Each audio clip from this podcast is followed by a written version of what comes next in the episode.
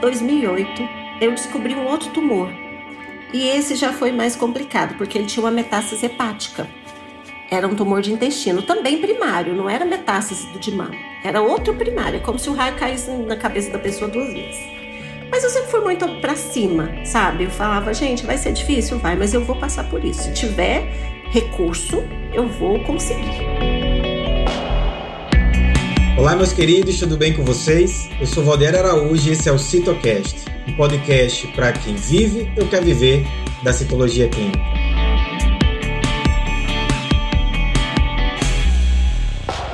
E no episódio de hoje eu estou recebendo a minha amiga citologista, professora, doutora, presidente do Conselho Regional de Farmácia do Distrito Federal, palestrante e tantos outros adjetivos que a gente vai descobrir aqui no meio dessa conversa. A doutora Gilcilene Elshaer. Eu acho que eu já pronunciei errado, mas ela vai me ajudar e talvez ajude você também, que tem dificuldade de pronunciar o sobrenome dela, tá? E a gente vai conhecer um pouquinho de sua história, vamos entender o que está por trás de tanta, tanto sucesso, né? Eu considero ela uma pessoa de muito sucesso, é uma referência para mim. É, a Gil, a gente já se falava nos, nas redes sociais, mas aí eu tive a oportunidade de 2019, eu recebi aquela mensagem, né? Da... Gente, se acostume que eu vou falar doutora Gil, porque a gente se acostumou a chamar ela assim, tá? Então, assim, então eu recebi uma mensagem da doutora Gil dizendo assim: você quer vir para Brasília para palestrar no congresso? Caramba, aquilo ali para mim foi muito especial. E assim a gente foi estreitando laços. Neste mesmo 2019, estávamos juntos no Congresso Brasileiro de Análises Clínicas da SBAC. Então, assim, foram momentos assim fantásticos. Eu tenho grande admiração. Então, Gil, já falei bastante, mas se apresenta aí quem é a doutora Gil? Ixi, quem é a doutora Gil? Esse tanto de adjetivo aí que você me deu, faltou o principal. A doutora Gil é mãe de três filhos. então, esse, esse para mim, acho que é o melhor dos meus diplomas e dos meus títulos. Ser mãe, né? Então, Valtieri, é, e todos os ouvintes, eu agradeço muito estar aqui hoje com você. Eu sou uma admiradora sua. Eu convidei você, que celebrou bem em 2019, para o nosso congresso aqui, foi o Congresso de Ciências Farmacêuticas do, do Centro-Oeste, porque eu já acompanhava seu trabalho, eu vi a sua troca, e uma das coisas que eu acho mais incrível em você é essa disposição em ajudar as pessoas. A gente vive num meio de tanta, tanta estrela, né? A gente tem muitas estrelas, muita gente que se acha, muita gente que é, muitos títulos e não, não faz o que é mais importante, que é ensinar, que é estar disposto a ajudar um colega. Então, isso em você é, me trouxe essa eterna, essa grande admiração que eu tenho por você. E como você falou, né, eu sou farmacêutica, eu sou goiana, eu me formei pela Universidade Federal de Goiás, acho que tem 25, 20, 27 anos que eu tenho de formada, né? Então, assim, mas eu formei muito novinha, tá, gente? Não é porque eu sou, sou já tô velha, não. É porque eu formei bem menina. mas eu formei em farmácia em, na, na Universidade Federal de Goiás. E na época, hoje a gente já tem o farmacêutico generalista, mas na época a gente tinha, é, formava-se em farmácia e fazia-se habilitações. Você escolhia uma habilitação para você fazer. Então, o farmacêutico formava em quatro anos e tinha mais um ano e meio de habilitação que você poderia escolher. E eu escolhi fazer análises clínicas. Tinha na é, época habilitação em análises clínicas em indústria de medicamentos e indústria de alimentos. E eu sempre gostei muito de microscópio, então essa é uma característica minha. É, em todas as aulas, quando tinha microscopia, estava lá a Gilcilene debruçada no microscópio e procurando as coisas. Eu sempre gostei demais, eu passava horas. Então eu me identifiquei muito com essa parte de microscopia. E na faculdade mesmo, ainda antes da habilitação, eu tive uma disciplina de citologia clínica, a qual era citopatologia, eu acho que, que se chamava. E eu gostei demais dessa disciplina, fui, tirei a maior nota até, porque eu me dediquei muito. E logo veio a habilitação, que também tinha citologia clínica. Então eu falei, gente, eu gosto muito disso. Antes até de terminar a habilitação, como eu já tinha graduação, surgiu a oportunidade de fazer uma especialização em Brasília, que era uma vez por mês as aulas, e acabei vindo para Brasília, é, fiz o processo seletivo para essa especialização, ainda cursando análises clínicas, e fui aprovada e comecei a fazer a citologia lá em meados de 96, 97. Fiz a, fiz a especialização em cito e, concomitante, eu acabei entrando no mestrado em medicina tropical na UFG e fui levando, porque eu também gostava muito dessa da, da carreira acadêmica. E eu entrei no mestrado até que meio por acaso, viu, Valdieri? Tinha um professor meu de parasito, Alverne, ele é um parasitologista, é professor da UFG ainda até hoje, uma pessoa que eu admiro demais, que inclusive foi da minha banca de doutorado, eu fiz questão de trazê-lo. Nós temos uma história muito bonita. É, eu fui apresentar um seminário sobre amebíase intestinal. Olha só, e foi o primeiro seminário. Aí eu apresentei, era na época, era, não era nem slide, sabe aqueles. Ah, como é que chama? Tinha um projetor, retroprojetor, e aquelas. Ah, ah, como é que chamava aquela folha que a gente escrevia? Esqueci transparência. transparência. Aqui a gente chamava de transparência. Isso, é transparência, exatamente. Aí eu fui, né? Peguei lá os livros e pesquisei, pesquisei além é, do, do livro de parasito e fui fazer o seminário de ameba. E fiz assim, com a maior boa vontade, expliquei tudo e foi. Quando eu terminei o seminário, ele me chamou num canto e falou assim: Olha, Gilcilene, você é uma professora. Você nunca pensou em dar aulas? Eu falei: Não, nunca, não, não pensei em dar aulas. Eu tenho uma tia que é professora, né? E morei com ela lá em Pires do Rio, que é a minha cidade natal muitos anos e ela é alfabetizadora. Minha irmã é professora também, pedagoga, mas eu não pensava em ser professor. E quando ele falou isso, ele falou assim: Eu vou te apresentar a minha irmã, que é a doutora Dulcineia, que era chefe do departamento lá de medicina tropical, e vamos ver se ela não aceita te orientar e tudo. E eu falei, gente, mas como assim? Eu queria ir para Brasília e surgiu essa oportunidade. Falei, então vou fazer a prova. E conheci a doutora Dulcinea, ela tinha um projeto. E eu ingressei no mestrado, ainda com condições, porque eu falei, eu só vou entrar se eu tiver bolsa, porque não tinha nada na época, né?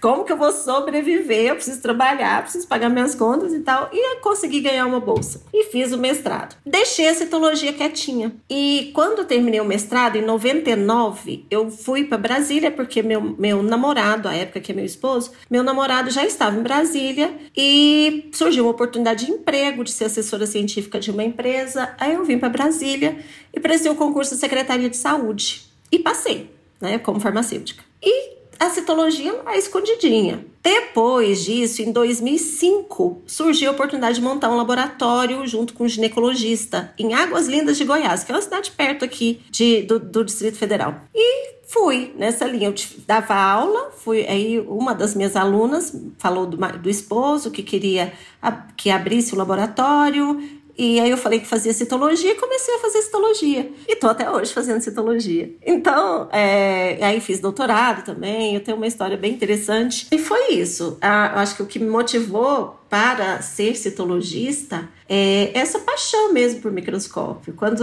eu não sei você, acho que você é como eu, quando a gente começa a olhar uma lâmina, mesmo que a gente já sabe às vezes o que, que essa lâmina tem, mas às vezes as, as imagens são tão impactantes que a gente fica horas e fica horas e fica namorando.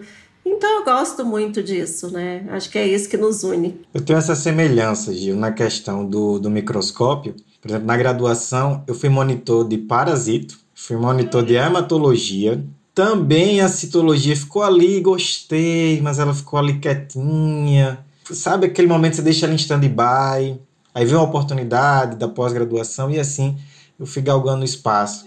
Mas também interessante, né? A astrologia a gente olha e fica ali, será? Será que é para mim? E as oportunidades vão surgindo e depois que a gente começa mesmo, aí a paixão é difícil. Não dá para largar, não. Dá, não. E você é como eu, né? Às vezes eu ainda mando imagens para você e eu recebo, tive muitos alunos de pós-graduação e sempre eles estão me mandando imagens. Professora, o que, que você acha que é isso? Professora, o que, que você acha que é isso?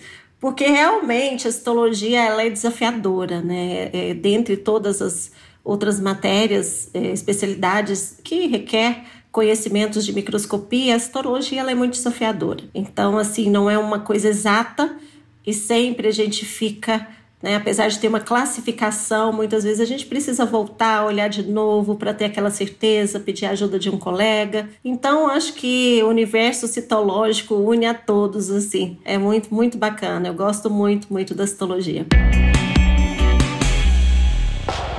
Gil, eu vou dar uma pausa rápida relativa à citologia, porque antes da gente começar nosso papo, você comentou que tinha um chiado, né, aí na, na sua casa. E assim, quem entra no Instagram da professora Gil, você vê lá bolo red velvet, pastéis de Belém, curau. Gente, tem de um tudo. Então, assim, deixa eu matar uma curiosidade. De onde veio essa paixão por cozinha e viajar em tantas culturas, né? Um dia é pizza, outro dia é um frango Caipira, caipira, galinha caipira, enfim, não, não me recordo. Isso. Então, de onde veio isso? Deixa a gente conhecer esse lado. Menino, olha só, eu sou, cozi... eu sou cozinheira mesmo, de pôr a mão na massa e tal. Inclusive, até tô com um bistrô agora, que eu abri há pouco tempo, quando você vier a Brasília, eu vou te convidar de comida árabe, que eu também tenho uma, uma descendência, meu esposo também. E a gente falou: nossa, nossa esfirra, nosso quibe é tão bom, então por que, que a gente não vai levar isso para as pessoas? Né? Minha, minha sogra é uma chefe de cozinha muito famosa aqui em Brasília, autodidata, é, e me ensinou muita coisa também. E minha mãe, que mora na roça, né? ela ainda mora na roça, em Pires do Rio, que faz melhor frango caipira que eu já comi na vida. Então, é, eu sempre fui amante da culinária, gosto muito de comer também. Eu acho que todo quem cozinha gosta de comer, né? E eu gosto de comer o que eu faço, eu tenho essa, essa característica. Então, desde muito nova, eu convivi com a minha mãe, minha avó, que é, que é síria também, ela fazia é, quibe, fazia charuto, muito bem. E minha mãe, na questão do frango, pamonha, eu faço pamonha, Valdieri, eu faço, eu ralo milho, eu coloco, eu, eu faço o, o, pacotinho, coloco. Não, é, é, é muito bom, eu gosto muito de cozinhar. É raiz, não é nada Nutella, nada prontinho, não. Vai lá e mete não, a mão na massa. Não, Nunca, nunca. Gente, para você ter uma ideia, Valdir, vou te contar uma história muito engraçada. Eu tenho uma amiga, muito amiga minha, Camila, que é farmacêutica também, mas é da área de estética. É uma das melhores aqui de Brasília. No meu aniversário, esse ano, você sabe o que, que ela fez? Ela mandou para minha casa um caminhão com 500 espigas de milho. Eu vi. Você viu, né? Porque ela falou assim: não existe uma pessoa que gosta mais de fazer pamonha do que a Gil, então eu vou dar espiga de milho para ela. E eu ainda fui fazer pamonha à noite. A hora que chegou, minha mãe tava aqui que é louca como eu, aí resolveu fazer pamonha à noite. Mas eu acho que essa essa questão da culinária, eu eu vejo assim, quando eu quero agradar alguém, eu, isso é meu, da Gil. Eu gosto de cozinhar para aquela pessoa. Então, se eu quero dar alguma coisa para alguém, eu faço um prato. Eu faço um doce, eu faço um biscoito, eu faço um empadão. Então, acho que, que eu, é a minha forma de dizer para as pessoas que eu gosto delas, que eu aprecio.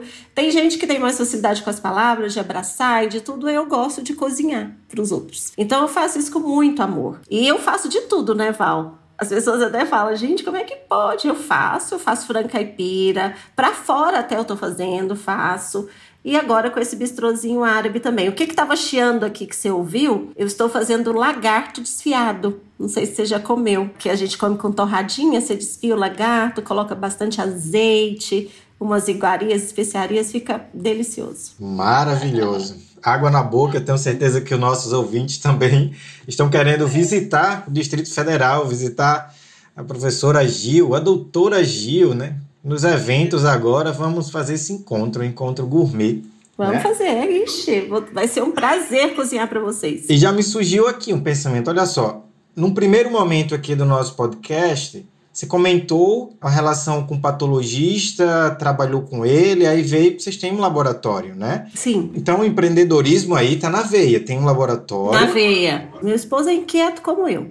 Ele também é farmacêutico. Ele fez especialização em cito, só que ele não atua. Ele gosta mais de hematologia. Então ele foi mais para a área de hemato, ele trabalha é, na Secretaria de Saúde também como farmacêutico bioquímico e, e, ele tem duas matrículas, uma na farmácia hospitalar. Mas ele sempre foi muito inquieto, ele sempre foi de ter muitas ideias, inovador. Então o laboratório veio porque nós dois gostamos muito e temos essa, essa habilitação. E agora veio a questão do bistrô, porque ele sempre gostou também dessa questão de, de querer colocar a cultura dele também para as outras pessoas. E a comida realmente é muito boa, muito saborosa. Quando você vier, você vai ver. Então a gente tem essa veia, veiazinha empreendedora mesmo. Isso é de nós dois. E agora eu fiquei pensando aqui com meus botões. Vamos lá. Professora, presidente do conselho, tem uma relação muito relevante também no Conselho Federal. Sim, na comissão parlamentar. Tem o bistrô. Enfim, Gil, como é que a gente dá conta de tanta coisa? Ensina aí pra gente. O que, que aconteceu comigo? Vou contar um pouquinho da minha história também para você. De repente, até inspira algumas pessoas. Eu entrei na secretaria em 2000 como farmacêutica bioquímica, né? Analista clínica.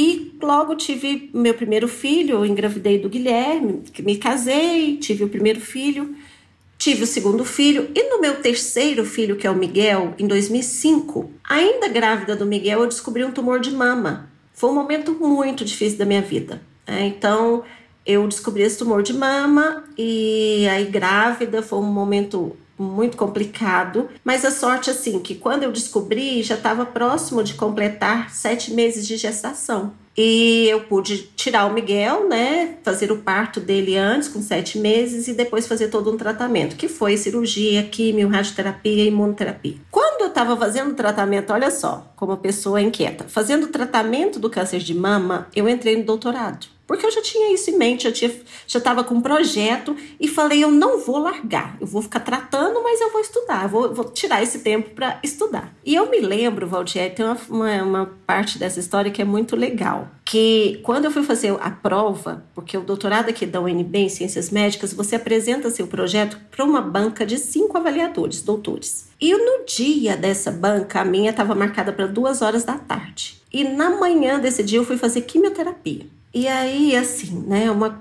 aí eu, eu sempre usei peruquinha, né? Coloquei a peruca, fui para químio. Quando eu cheguei naquela, saí da químio e fui para fazer essa, essa avaliação que eu não podia perder, que senão eu perdia o doutorado. Quando eu cheguei lá, que eu olhei aquela banca, tudo, me, começou a me dar uma, um suador e tudo. Eu falei, agora eu vou, vou, vou, vou vomitar tudo aqui. Corri pro banheiro, fui no banheiro, porque assim, quem, faz, quem já fez quimioterapia sabe tanto que é difícil. Mas aí lavei o rosto, tal, voltei e concluí, apresentei meu trabalho, tal, entrei, passei no doutorado. E eu, enquanto eu fazia o tratamento, eu fazia o doutorado. Acontece que eu fiquei afastada por dois anos para fazer o tratamento e voltei depois, em 2007.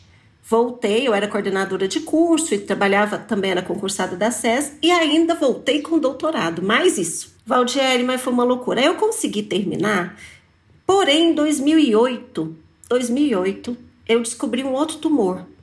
E esse já foi mais complicado, porque ele tinha uma metástase hepática. Era um tumor de intestino, também primário, não era metástase do de mama. Era outro primário, é como se o raio caísse na cabeça da pessoa duas vezes. Mas eu sempre fui muito, muito, muito para cima, sabe? Eu falava, gente, vai ser difícil, vai, mas eu vou passar por isso. Se tiver recurso, eu vou conseguir. Eu punha isso na minha cabeça. E foi um período muito difícil, porque a cirurgia, eu fiquei muitos dias na UTI, eu tive muitas complicações e tudo. Minha história de saúde, ela dá assim, é um compêndio, tá? De, de patologia. Mas eu consegui superar. Porém, eu tive muitas limitações e fui aposentada. Aí que eu vou chegar na sua questão. Por que, que acontece a história todinha?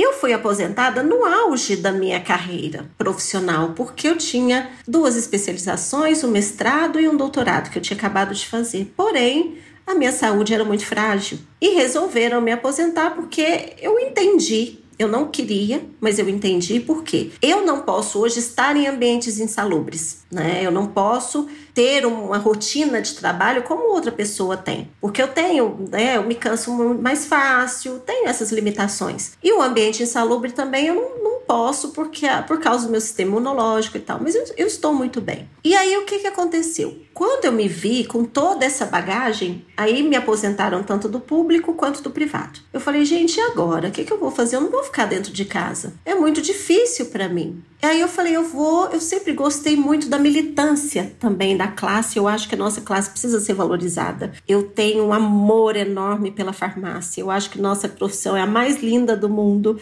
e é a que precisa, e precisa ser valorizada. Eu falei, então eu vou lutar por isso. E entrei nessa política de classe. Por isso que eu me tornei depois, né? Fui por três vezes eleita presidente do conselho, eleita pela maioria dos votos, presidente do Conselho Regional de Farmácia do DF, a qual estou até hoje. E por isso, e por eu não ter uma rotina lá, eu não recebo, não tenho uma rotina de trabalho como, como eu tinha antes de aposentar, eu consigo levar isso, sabe? Consigo me empenhar, tem pessoas que me ajudam. E além disso, essa questão da culinária, do laboratório meu esposo cuida, eu faço a parte citologia quando eu vou, não tenho essa rotina constante.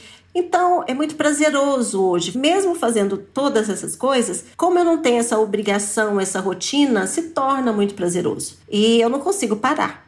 Né? Então, eu entendo as limitações, porém eu não deixo de atuar enquanto eu consigo e posso e tal, por essa paixão toda que eu tenho por tudo isso. Mas é assim que eu consigo, né? E, e ser professora também, hoje eu me limito mais a fazer uma participação num evento, a ministrar palestra. Eu não vou mais pra, para a sala de aula, não consigo fazer isso. Né? Então eu consigo contribuir dessa forma. E eu acho que está indo bem.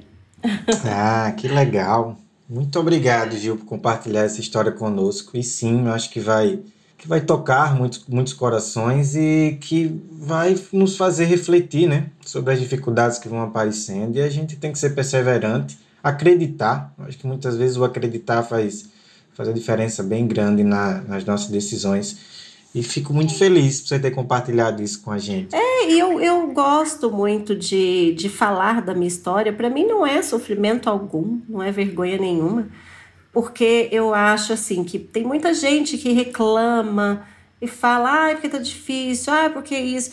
E às vezes, eh, se tiver um, um bom exemplo, né? Um exemplo de superação, a pessoa consegue enxergar que ela pode mais. Então, sempre quando eu sou é, chamada para falar a respeito ou, ou de futuro, dos rumos da profissão, das dificuldades enfrentadas, eu gosto de dar esses exemplos, porque a vida, a, a vida ela, ela é complexa, é difícil, né? Pra, lógico que para alguns pode até ser fácil, que nascer em berço de ouro, que tem as coisas, mas para a maioria da população é difícil. E a gente precisa ter maturidade e ter vontade de superar e de vencer esses obstáculos. A gente não pode se entregar. Então, por isso que eu sempre gosto de comentar com os, com os colegas, com os estudantes.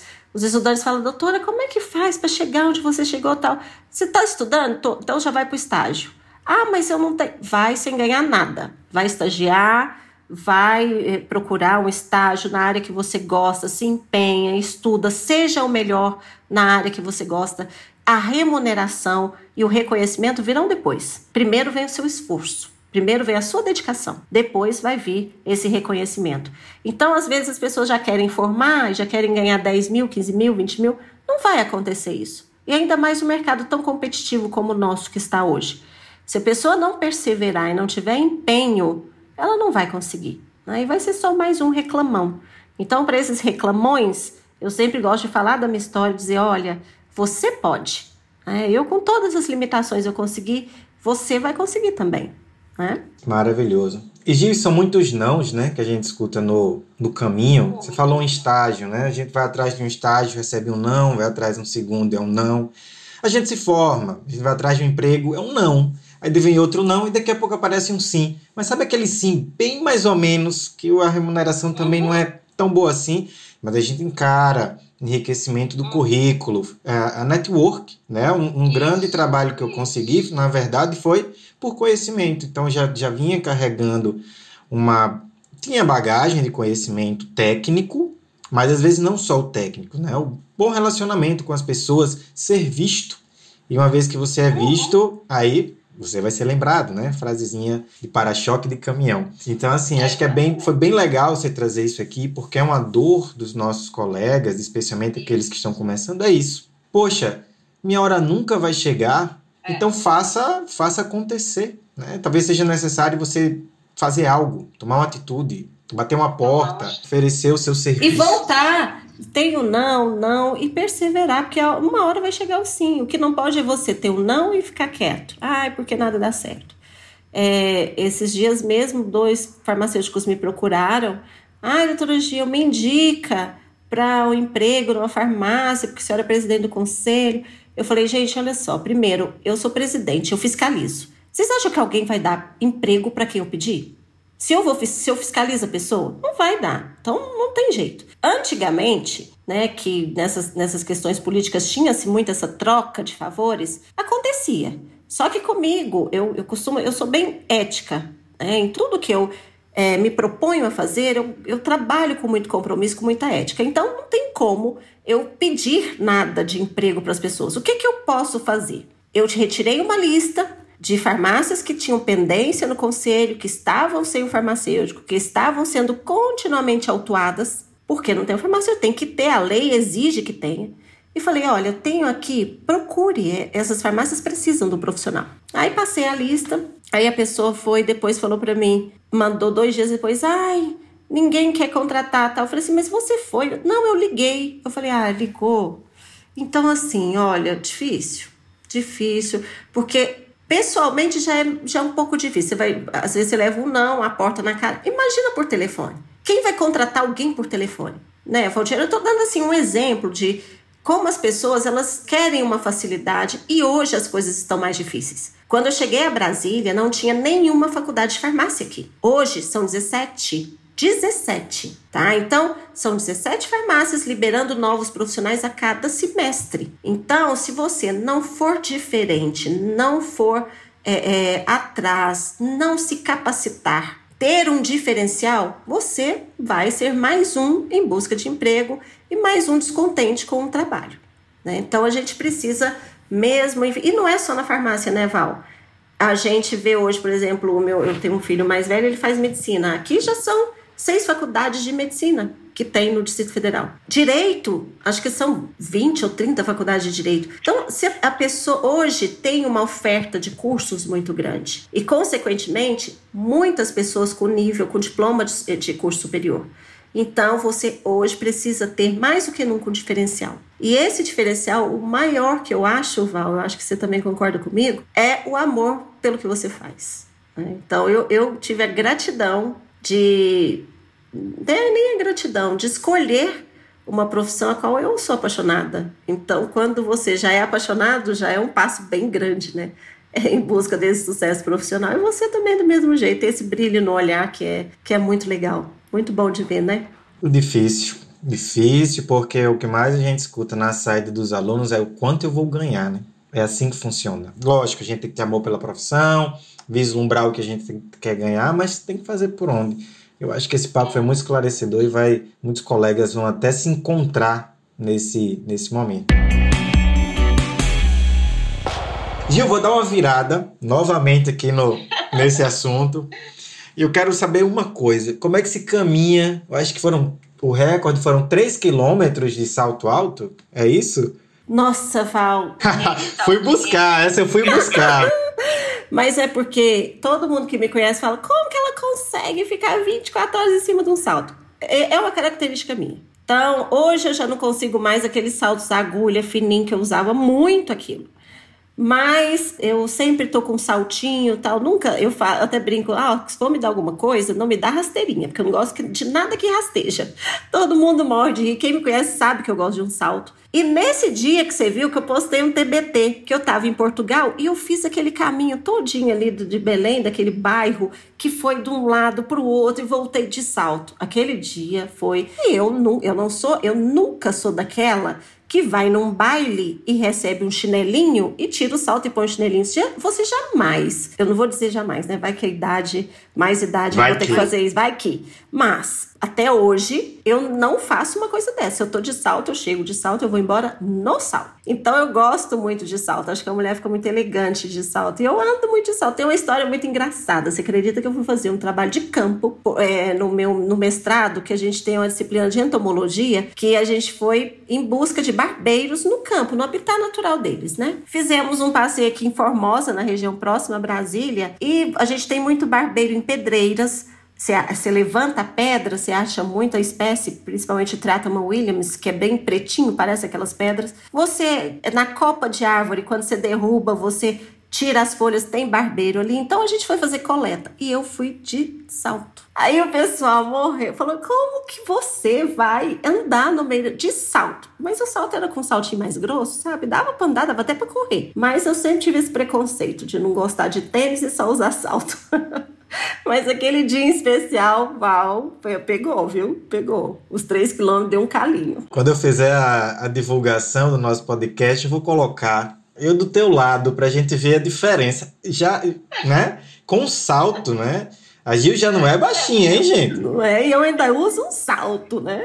O salto. Lá fica eu. Mas dá certo, a gente se entende. A gente se entende. Gil, mas olha só, o papo tá muito bom. Eu já percebi que a gente precisaria de muito mais tempo, tem muito assunto para conversar, mas a gente já está chegando na reta final e até deixar um gostinho de quero mais para os nossos ouvintes. E aí, neste momento, eu gosto de, de, trazer um. te dar um. Na verdade, te dar um superpoder, tá? E neste superpoder, o que você disser, eu quero assim, você deixa uma mensagem, todas as pessoas do mundo terão acesso a essa sua mensagem, tá? E aí uh, vai ter tradução uh, simultânea, tá? Você vai estar tá falando com alguém lá na Síria e alguém vai estar tá entendendo, tá? E aqui na América Latina, na Europa, enfim, todas as línguas vão entender a sua mensagem.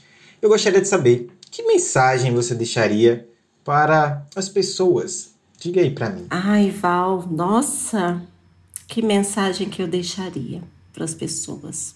Eu queria né, que as pessoas elas tivessem mais respeito e empatia umas com as outras.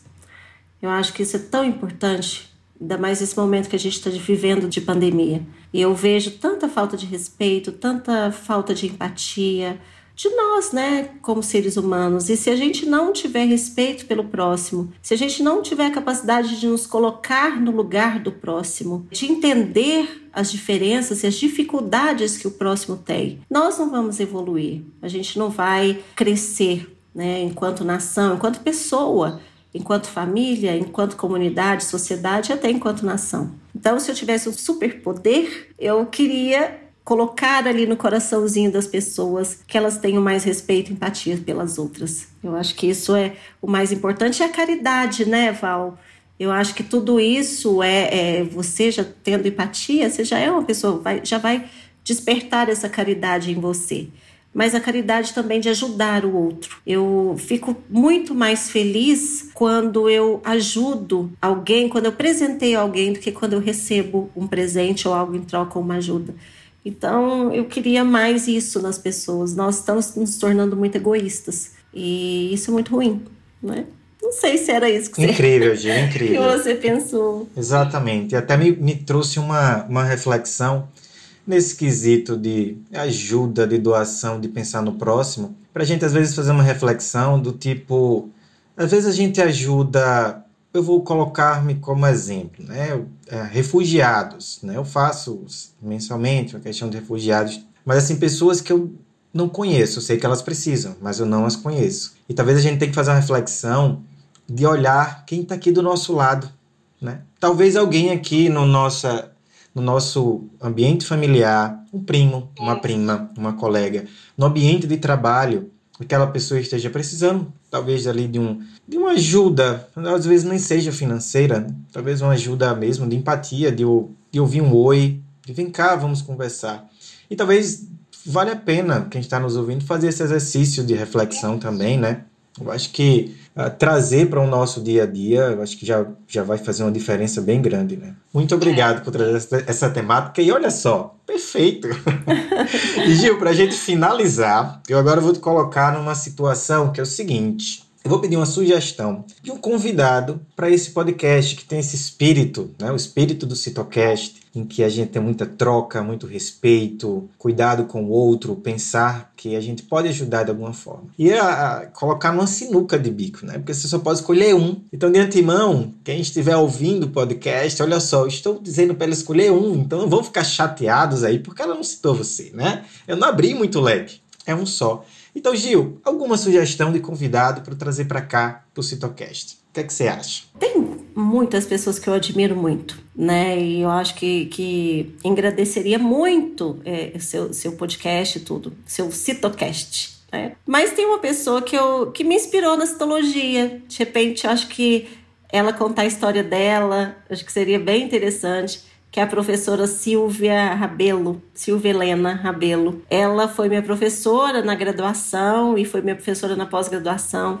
E ela me apresentou a citologia, ela é bem assim mais séria e tal, mas é uma citologista que eu gosto demais. Eu acho que talvez ela seria um, nome interessante para você entrevistar. Uou, legal. Que dentro dessa área de citologia é quem me inspirou também.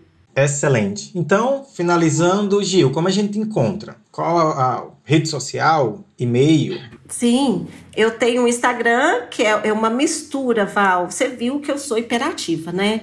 Então, é, gente, a pessoa, quando ela quer fazer, faz mil coisas ao mesmo tempo, ela não dá conta de ter dois telefones, duas redes sociais, não tem jeito, você acaba misturando tudo.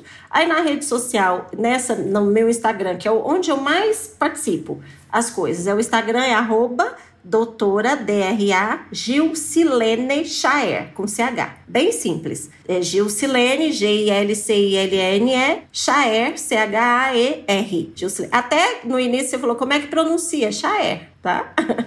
doutora Gilcilene Chaer é o meu, meu Instagram. E lá vocês vão conhecer um pouco da minha história, como o Val andou fuçando aí, que ele viu, né, que eu andei 3 km de salto. Falei das, com das alunos. Minhas, das minhas peripécias, dos meus gostos, das comidas que eu faço. Até receita eu tenho lá, né, Val? Você viu? Eu ensino lá a fazer uma feijoada, eu ensino a fazer acho que o empadão. Tem umas coisas lá que eu, que eu até fiz um, uns videozinhos ensinando bolo, red velvet também, eu ensino a fazer. Então, quem gosta, descomplico. Eu descomplico um pouquinho a culinária. Né? Ah, mas me segue lá, vai ser muito feliz. Eu sempre respondo todo mundo com muito amor, muito carinho. E foi muito legal ter esse papo aqui com você. E saiba que você é uma pessoa que eu admiro muito. E eu tenho certeza que vai longe. Que já está longe, né? Mas vai ainda mais. Obrigado, Gil. Gratidão pela presença. Gratidão a todos que ouviram até o final o Citocast. Hoje, com a doutora, professora e, mais importante, mãe, Gil. Tchau, Beijo, tchau. Beijo, tchau, tchau. Eu sou o Valdir Araújo. Se você está aí no Spotify ou no iTunes, não esquece de seguir para ser notificado das novidades aqui no Citocast. E eu te vejo no próximo episódio. Uma produção, voz e conteúdo.